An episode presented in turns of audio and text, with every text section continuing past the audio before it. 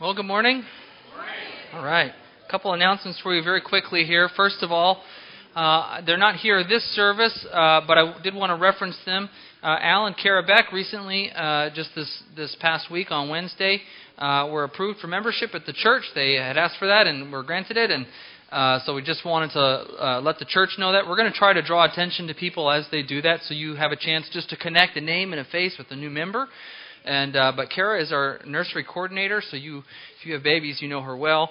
Uh, and um, so, anyways, I just want to let you know of that. If you see them and know them, just welcome them uh, to membership at the church. And I would encourage you, uh, if that's something that uh, interests you, you can talk with Pastor Keith on on how you go about that.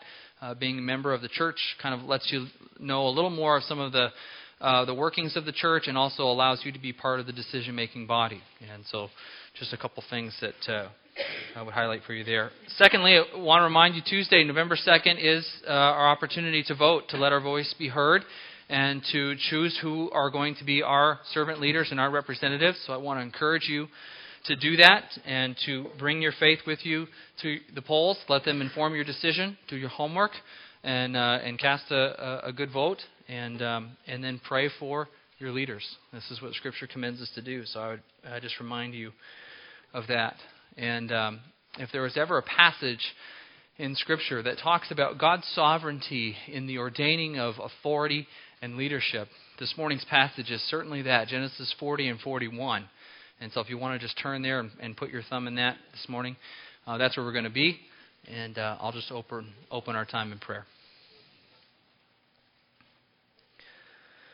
Father, you do tell us in your word that there is, there is no authority except that which you have established uh, the leaders and the authorities uh, that are in, in position are there because you've, put, you've placed them there.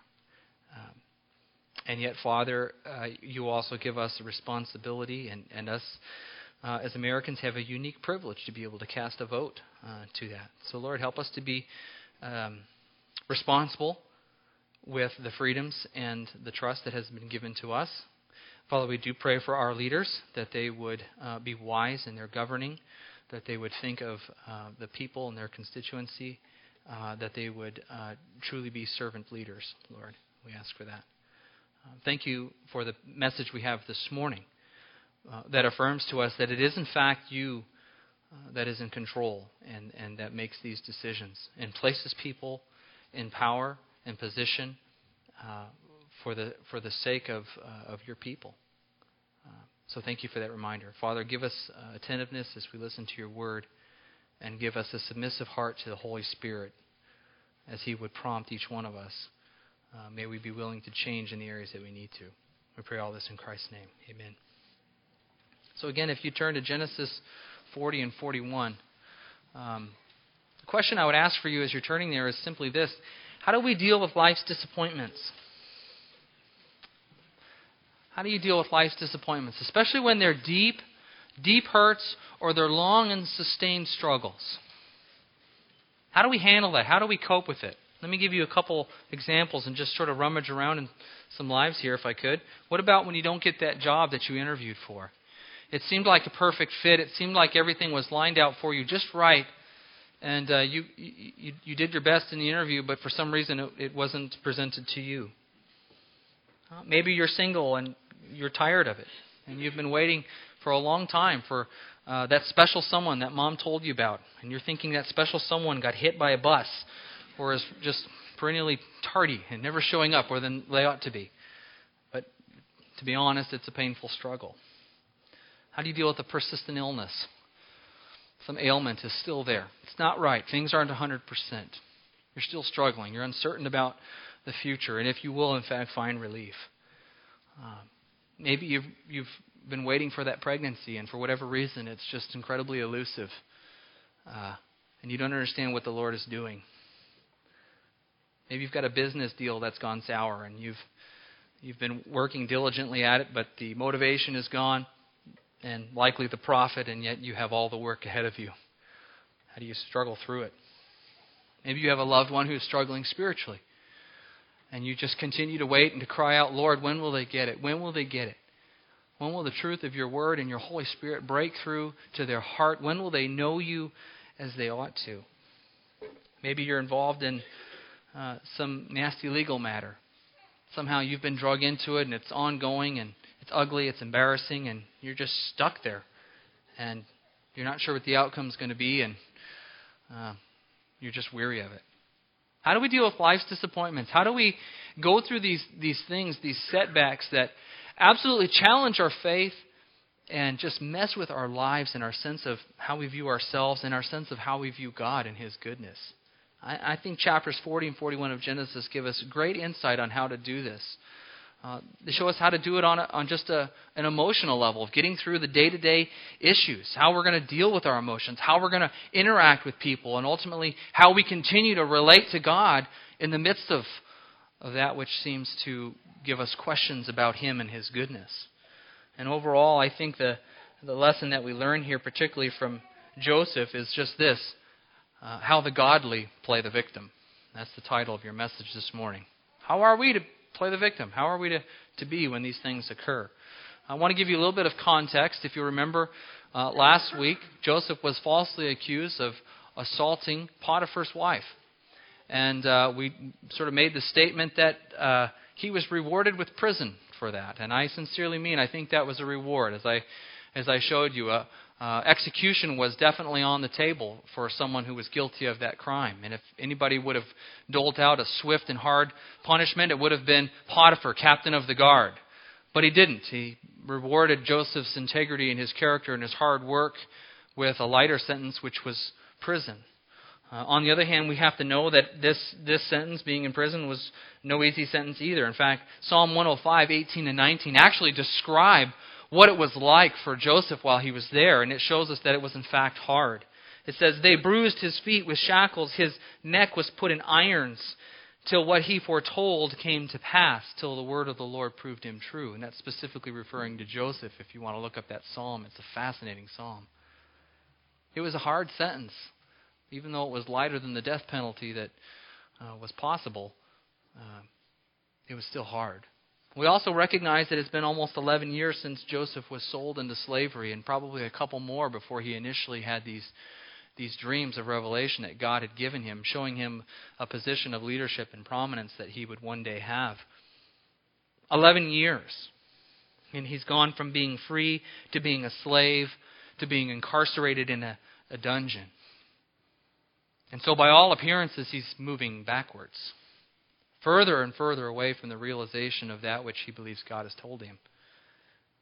So his wait has been both hard and long and going the wrong direction. So if anybody is uh, due here for a good pity party, you know, a quart of Ben and Jerry's ice cream and a fat spoon, the kind you serve food with, not eat food with. You know what I'm talking about? Well, Joseph's due for one. But instead of accepting this victim status, he instead shows us how to suffer well, how to go through it well. And that's what we want to learn from him this morning. So, first of all, I think the, the thing that we see, the first principle in the first eight verses uh, that we should learn from him is this that we should choose to, to serve instead of to suffer. Sometime later, the cupbearer and the baker of the king of Egypt offended their master, uh, the king of Egypt. Pharaoh was angry with his two officials, the chief cupbearer and the chief baker, and put them in, uh, in custody in the house of the captain of the guard, in the same prison where Joseph was confined. The captain of the guard assigned them to Joseph, and he attended them. After they had been in custody for some time, each of the two men, the cupbearer and the baker and the king of, uh, of the king of Egypt, were being held in prison, had a dream in this, uh, that same night, and each dream had a meaning of its own. When Joseph came to them the next morning, he saw that they were dejected. So he asked Pharaoh's officials who were in custody with him in his master's house, Why are your faces so sad today? We both had dreams, they answered, but there is no one to interpret them. Then Joseph said to them, Do not interpretations belong to God? Tell me your dreams. So we learn here that Pharaoh is angry with these two individuals, the cupbearer and, and the baker. And I find it actually very interesting that it's these two guys that are put in prison. Okay? It almost gives us a, a clue or a hint that, you know, maybe Pharaoh woke up one night with indigestion or the stomach flu or something and said, All right, who's responsible for this? I want my cupbearer and my baker front and center. I woke up with the stomach flu last Sunday night. And I want to tell you, if I could have pinpointed the person who made me ill and I had a dungeon at my disposal, I would have introduced the two. Uh, the cupbearer had an important job, uh, more than just putting the cup in Pharaoh's hands, more than just giving him his morning Americano here. He had to taste it first. Not for taste, but for safety.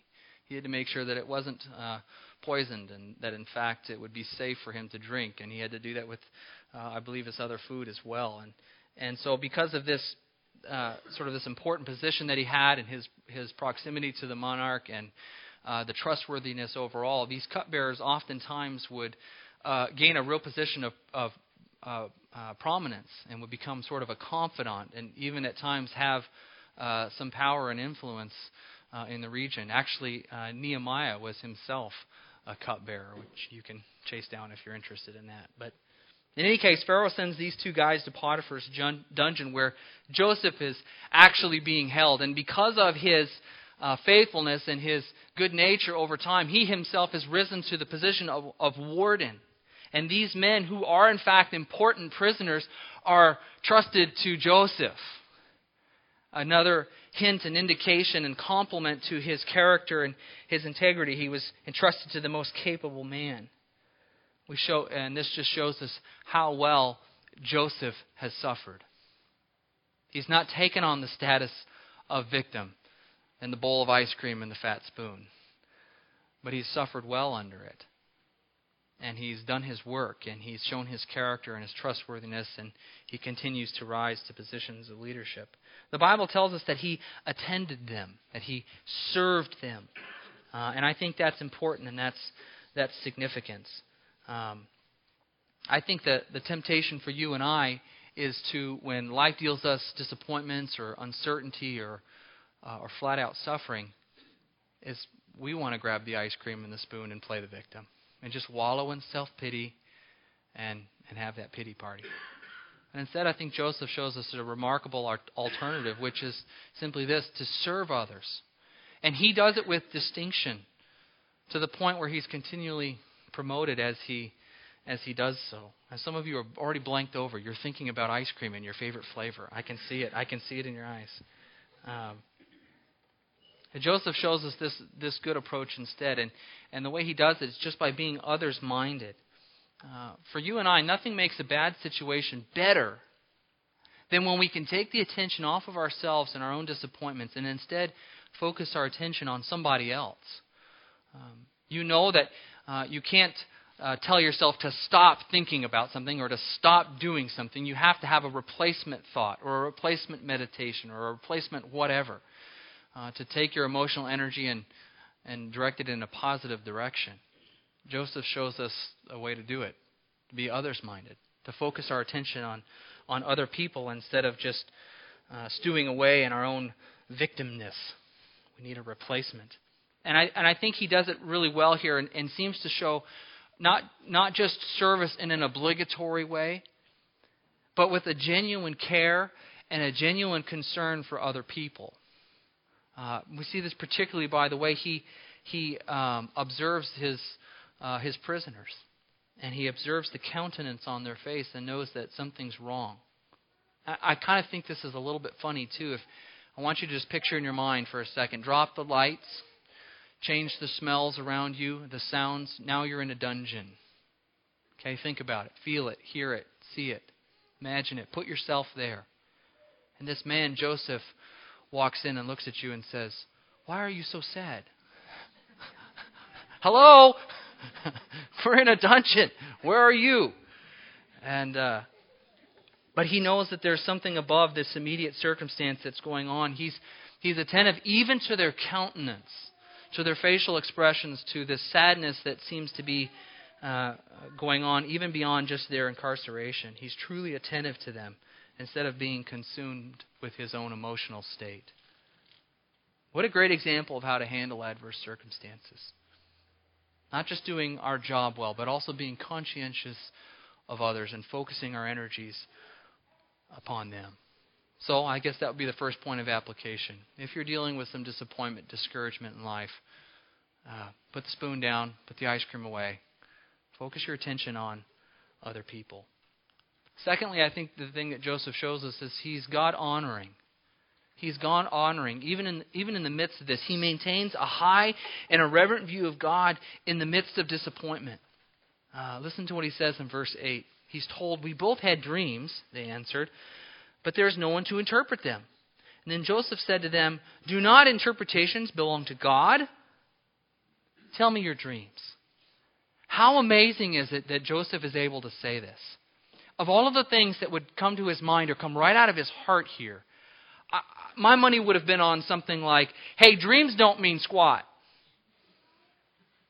I've had some dreams in my time about leadership, prominence, authority, reverence, and I'm in a prison.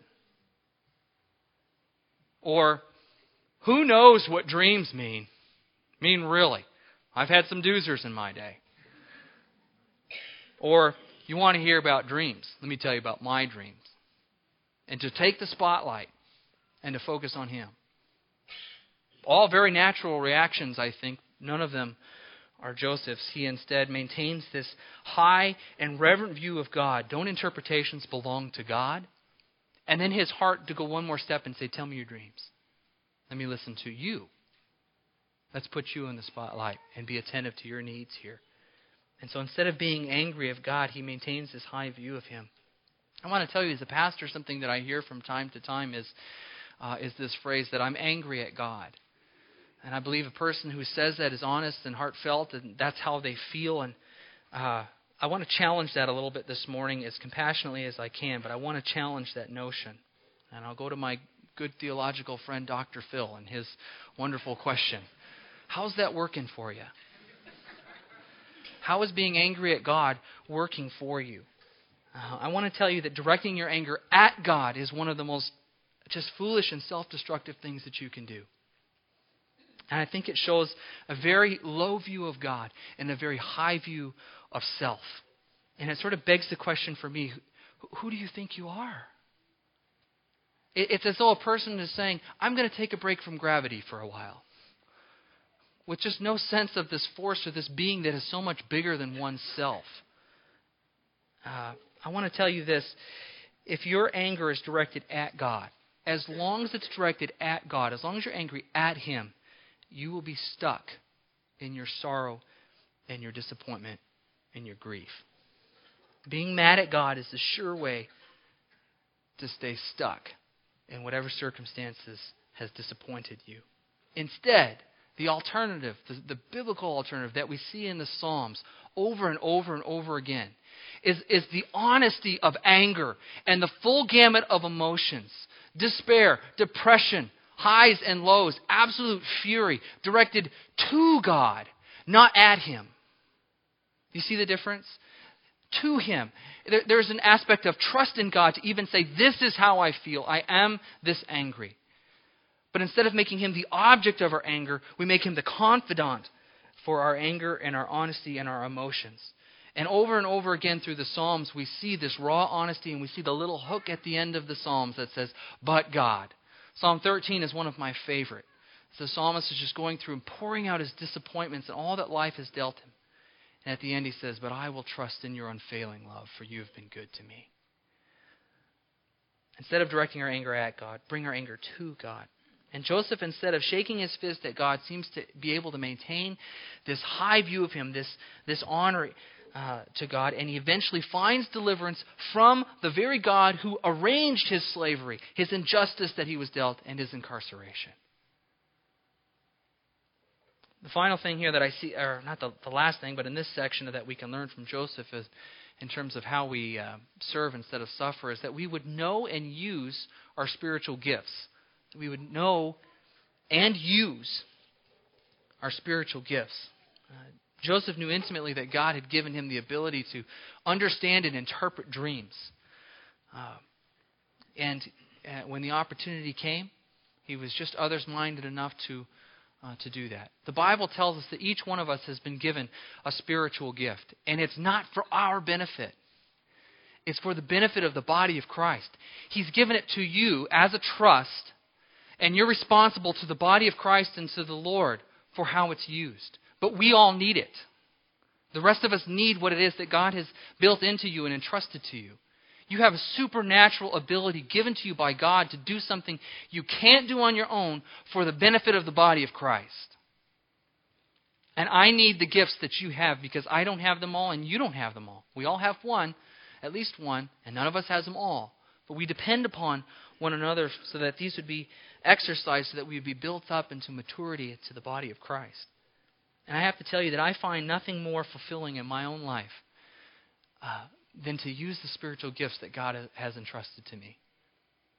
When you're a part of that and you can say, that there was a power in that act that did not come from me that was of the Lord, and I got to be his vessel in that, is one of the greatest elixirs that God has. And if you don't know your spiritual gift, you're missing out. It is awesome. And so I would encourage you to, to discover what your spiritual gift is. And I, I don't have time to go into that this morning. It's not the primary point of this message. But uh, I've given you on the back of your handout the four primary passages that deal with spiritual gifting. Uh, and so you can look through those. And I've also given you a link to a place where you can go and do a, sort of a, an online test and inventory to help you discern what they are and, and how you might use those. So I would encourage you, uh, encourage you to do that. So life's disappointing. Instead, we choose to serve instead of suffer, being others minded, God honoring, knowing and using our spiritual gifts so that He is honored as we serve His people. Secondly, I think we ought to, and Joseph shows us this, that we ought to look for relief if we can. He certainly does this. Look at verse 9. So the chief cupbearer told Joseph his dream. He said to him, In my dream I saw a vine in front of me, and on the vine there were three branches. As soon as it budded, it blossomed, and its clusters ripened into grapes. Pharaoh's cup was in my hand, and I took the grapes, squeezed them into Pharaoh's cup, and put the cup in his hand. This is what it means, Joseph said to him. The three branches are three days. Within three days, Pharaoh will lift up your head and restore you to your position. And you will be and you will put Pharaoh's cup in his hand, just as you used to do when you were his cupbearer. But when all goes well with you, remember me and show me kindness mention me to Pharaoh and get me out of this prison. For I was forcibly carried off from the land of the Hebrews, and even here I have done nothing to deserve being put in a dungeon. When the chief baker saw that Joseph had given a favorable interpretation, he said to Joseph, I too had a dream. On my head were three baskets of bread. In the top basket were all kinds of baked goods for Pharaoh, but the birds were eating them out of, my, out of the basket on my head. This is what it means, Joseph said. The three baskets are three days. Within three days, Pharaoh will lift off your head and hang you on a tree, and the birds will eat away your flesh. I imagine his face fell at the hearing of that. Now, the third day was Potiphar's birthday, and he gave a feast for all his officials.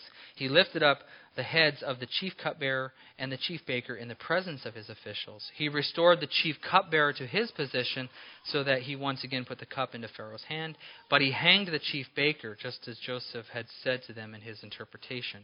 The chief cupbearer, however, did not remember Joseph, and he forgot him. Somebody get that man a blackberry, right? The Lord gives Joseph this interpretation. Uh, and, and he faithfully uh, attends to the needs of these men, and he ministers to them even at their point of sorrow, and he gives them the interpretation, and he is forgotten. And I want you to imagine a little bit with me the frustration that Joseph is feeling.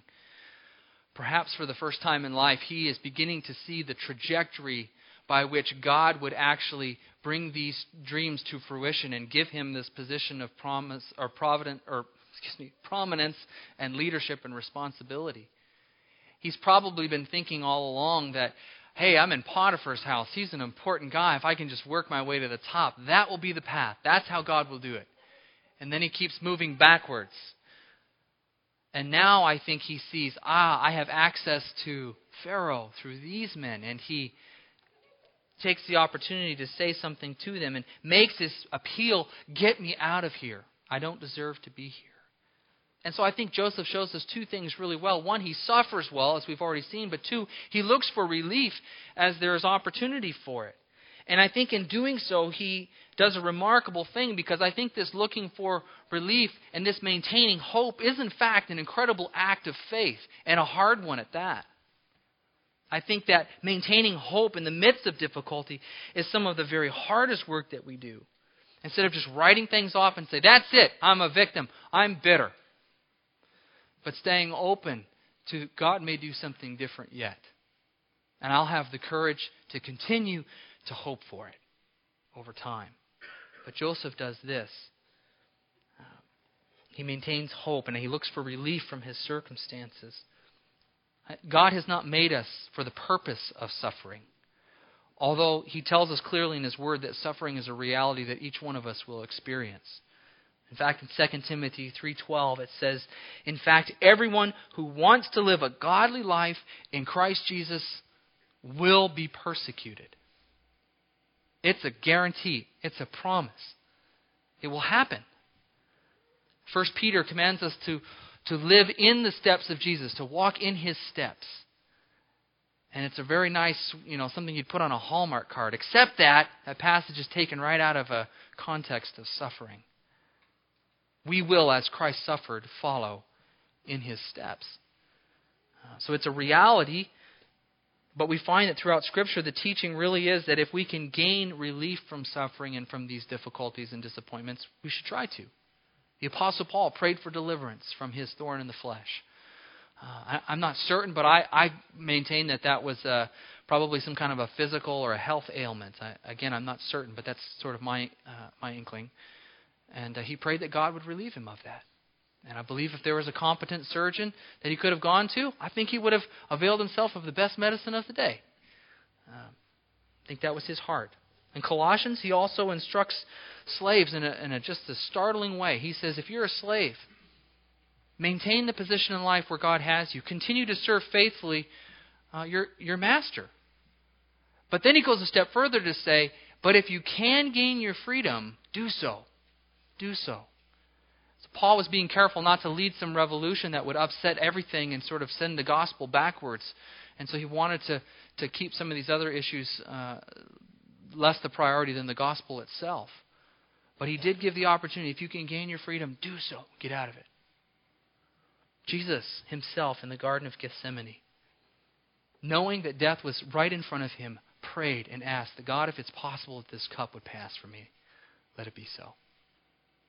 But nevertheless, not my will, but yours. We're to suffer well when it comes, and I think it's very biblical to look for relief eh, if God would so direct us. Um, remember that Joseph is, in fact, a teenager when he uh, first had his dream. 17 when he was um, uh, sold into slavery. He's now approaching 30 years old. He's been holding on to these dreams for more than 11 years before he could see the fulfillment. And up to now, all he's gotten is setbacks and even the distance between chapter 40 and 41, just that little tiny white space you see there, is another two years. Two years rolls off the tongue as we were just talking about it, but not when it's two years of your suffering on top of the 11 before that. What we can appreciate about Joseph here is his persistence. He's not only suffered well, but he's continued to do the very, very hard work of holding out hope and confidence in what the Lord has told him. Um, final piece here as we look for relief, I think, is simply this be willing to act. Be willing to act. If God provides the opportunity, be willing to act so long as it aligns with Scripture and is thoroughly biblical and you sense the Lord leading you to do it. Uh, that Joseph availed himself of the very pragmatic help that was available to him at the time. Hey, you know Pharaoh. Get me out. Jailbreak. Let's get out of here. Um, and I don't mean this to be scandalous or anything, but I, I do want to say that it does not have to be miraculous for it to be God's leading in your life. God works in very rudimentary ways sometimes, okay? Very pragmatic ways. And as you have opportunity, avail yourself of them. As we go into chapter 41, the vantage point really changes here, and we sort of get to back away, and we pan back out of Joseph's life uh, and out of just the, the real personal stuff that he's dealing with, and we get to see the broader picture of what God is doing overall in all of Egypt, with all these people, and with God's future people, our Jewish refugees who, again, are listening. And we get to see a big picture here that's just fascinating. And what we realize, sort of this primary principle of the next chapter, is simply this that God's plan is His own promotion and not ours. And we will come back to this in just a second here. We've got a lot of reading to do. So hang in here with me. 41, verse 1. When two full years had passed, Pharaoh had a dream. He was standing by the Nile when out of the river there came up seven cows, sleek and fat, and they grazed among the reeds. After them, seven other cows, ugly and gaunt, came up out of the Nile and stood beside those on the river bank. And the cows that were ugly and gaunt ate up the seven sleek, fat cows. Then Pharaoh woke up. He fell asleep again and had a second dream. Seven heads of grain, healthy and good, were growing on a single stalk. After them, seven other heads of grain sprouted, thin and scorched by the east wind. The thin heads of grain swallowed up the seven healthy, full heads. Then Pharaoh woke up. It had been a dream. In the morning his mind was troubled, so he sent for all the magicians and wise men of Egypt. Pharaoh told them his dreams, but no one could interpret them for him. Then the chief cupbearer said to Pharaoh, Today I am reminded of my shortcomings. Ah, what a line. What a good guy. Pharaoh was uh, once angry with his servants, and he imprisoned me and the chief baker in the house of the captain of the guard. Each of us had a dream the same night, and each dream had a meaning of its own. Now a young Hebrew was there with us, a servant of the captain of the guard. We told him our dreams, and he interpreted them for us, giving each man the interpretation of his dream. And things turned out exactly as he interpreted them to us. I was restored to my position, and the other man was hanged. So Pharaoh sent for Joseph, and he was quickly brought from the dungeon. When he had shaved and changed his clothes, he came before Pharaoh. Pharaoh said to Joseph, I had a dream, and no one can interpret it. But I have heard it said of you that when you hear a dream, you can interpret it. Notice Joseph's humble response here. I cannot do it, Joseph replied to Pharaoh. But God will give Pharaoh the answer he desires. Skip down for the sake of time to verse 25 here. Then Joseph said to Pharaoh, The dreams of Pharaoh are one and the same. God has revealed to Pharaoh what he is about to do. The seven good cows are seven years, and the seven heads of grain, uh, seven good heads of grain are seven years. It is one and the same dream. The seven lean, ugly cows that came up afterward are seven years, and so are the seven worthless heads of grain scorched by the east wind. They are seven years of famine.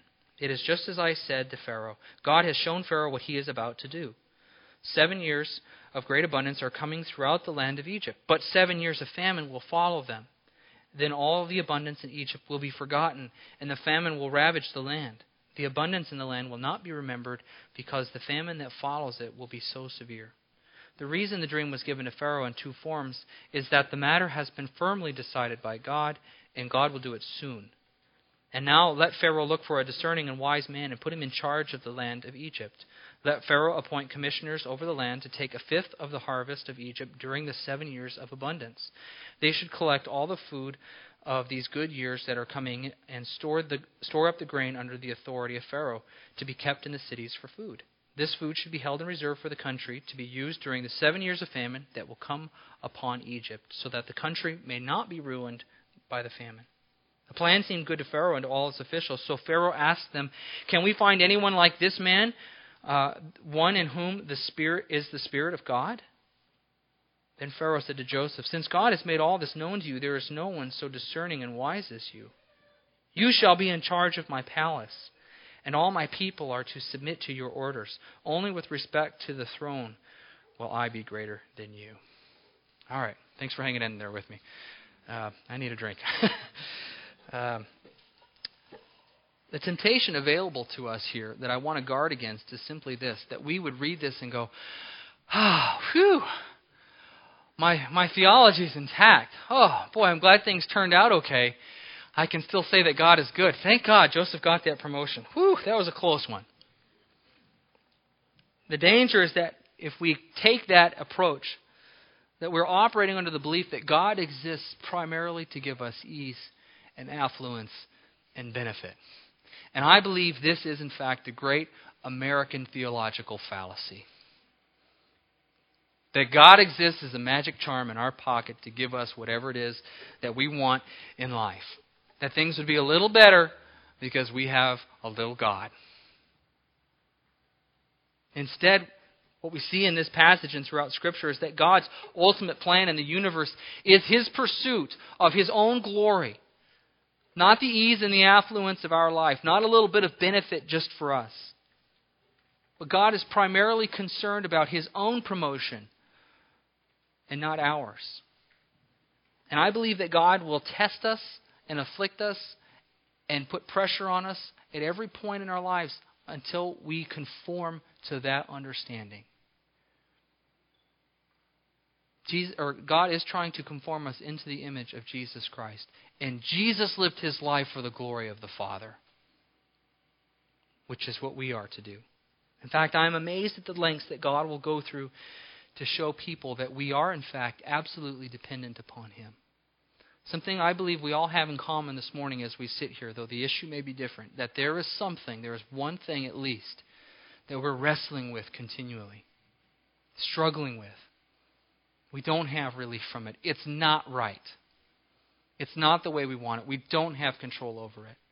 It might be our finances. It might be our singleness. It might be a wayward child. It might be an addiction or an injustice or some health problem or some unforeseen crisis. I, I don't know what it is.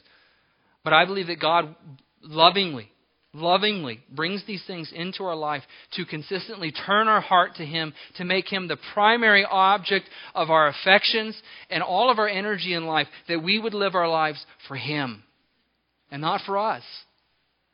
God is after, he's, He is in the pursuit of His own glory, not to make your life a little bit better.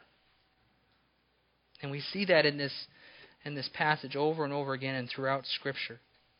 Uh, God tells us clearly in Isaiah, this is one of my favorite passages, that He will honor the one who will not steal His honor. Isaiah 42 8 says, I am the Lord, that's my name. I will not give my glory to another or my praise to idols. God is in the pursuit of his own glory, his own promotion. In Luke 18, we're told, For everyone who exalts himself will be humbled, and he who humbles himself will be exalted. And it turns out that Joseph is just this kind of man. When, when the opportunity is presented to him, I hear you're a guy that can tell about dreams and make interpretations. Boy, he could just take that and say, Yeah, I've been known to get one right from time to time. And instead he says, No, I can't. But God can do it. God will give you the answer to your dream. And it was just this kind of man that God felt like he could use. And so he ducked taking the glory for himself and instead put it right on his God. So don't envy the career advancement of Joseph here and think that, ah, that's the lesson. That's what I'm to pursue. If I just get everything right, God will give me that advancement. What we should instead celebrate is that Joseph learned to serve the Lord in whatever circumstances he was in in prison or in the palace. He was a faithful man of integrity who served the Lord, who pursued his glory and his honor and not his own. God also, we learn here that God blesses us to be a blessing. Uh, we are to be a conduit of ministry to this world. We're just here for a generation, just for a season. We're not to be the final, ultimate recipient of whatever blessing God would give us, just simply a conduit to pass on to others, to bring their attention to their need for a Savior.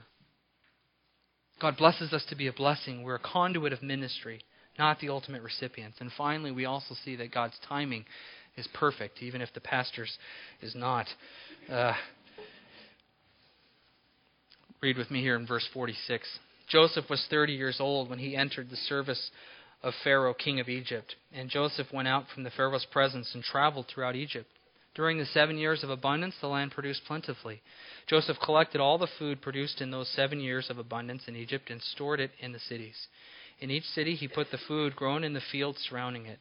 Joseph stored up huge quantities of grain, like the sand on the sea. It was so much that he stopped keeping records because it was beyond measure.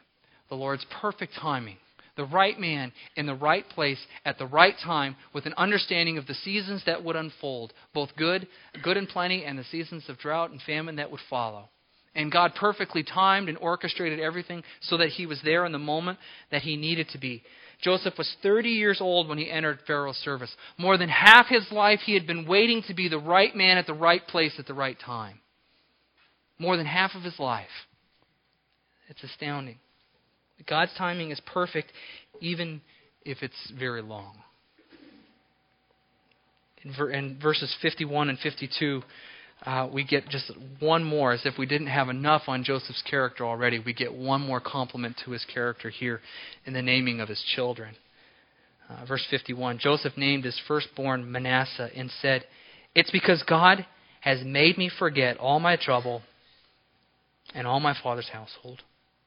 The second son he named Ephraim and said, It's because God has made me fruitful in the land of my suffering. After all that waiting, and after it had finally occurred, he was able to be on the other side of it and say, God did it. It was his work. And now I'm on the other side of it, and I can rejoice in what he has accomplished. In closing, I just, uh, there's so much more we could say, uh, but only one service, so uh, I wanted to just give you the words of Thomas à Kempis here, I think, at the bottom, which I think are excellent. He who knows how to suffer best shall keep the greatest peace. Uh, life will be marked with suffering. If we're followers of Jesus, it'll be there. Uh, pray that you would do it well. Let's pray.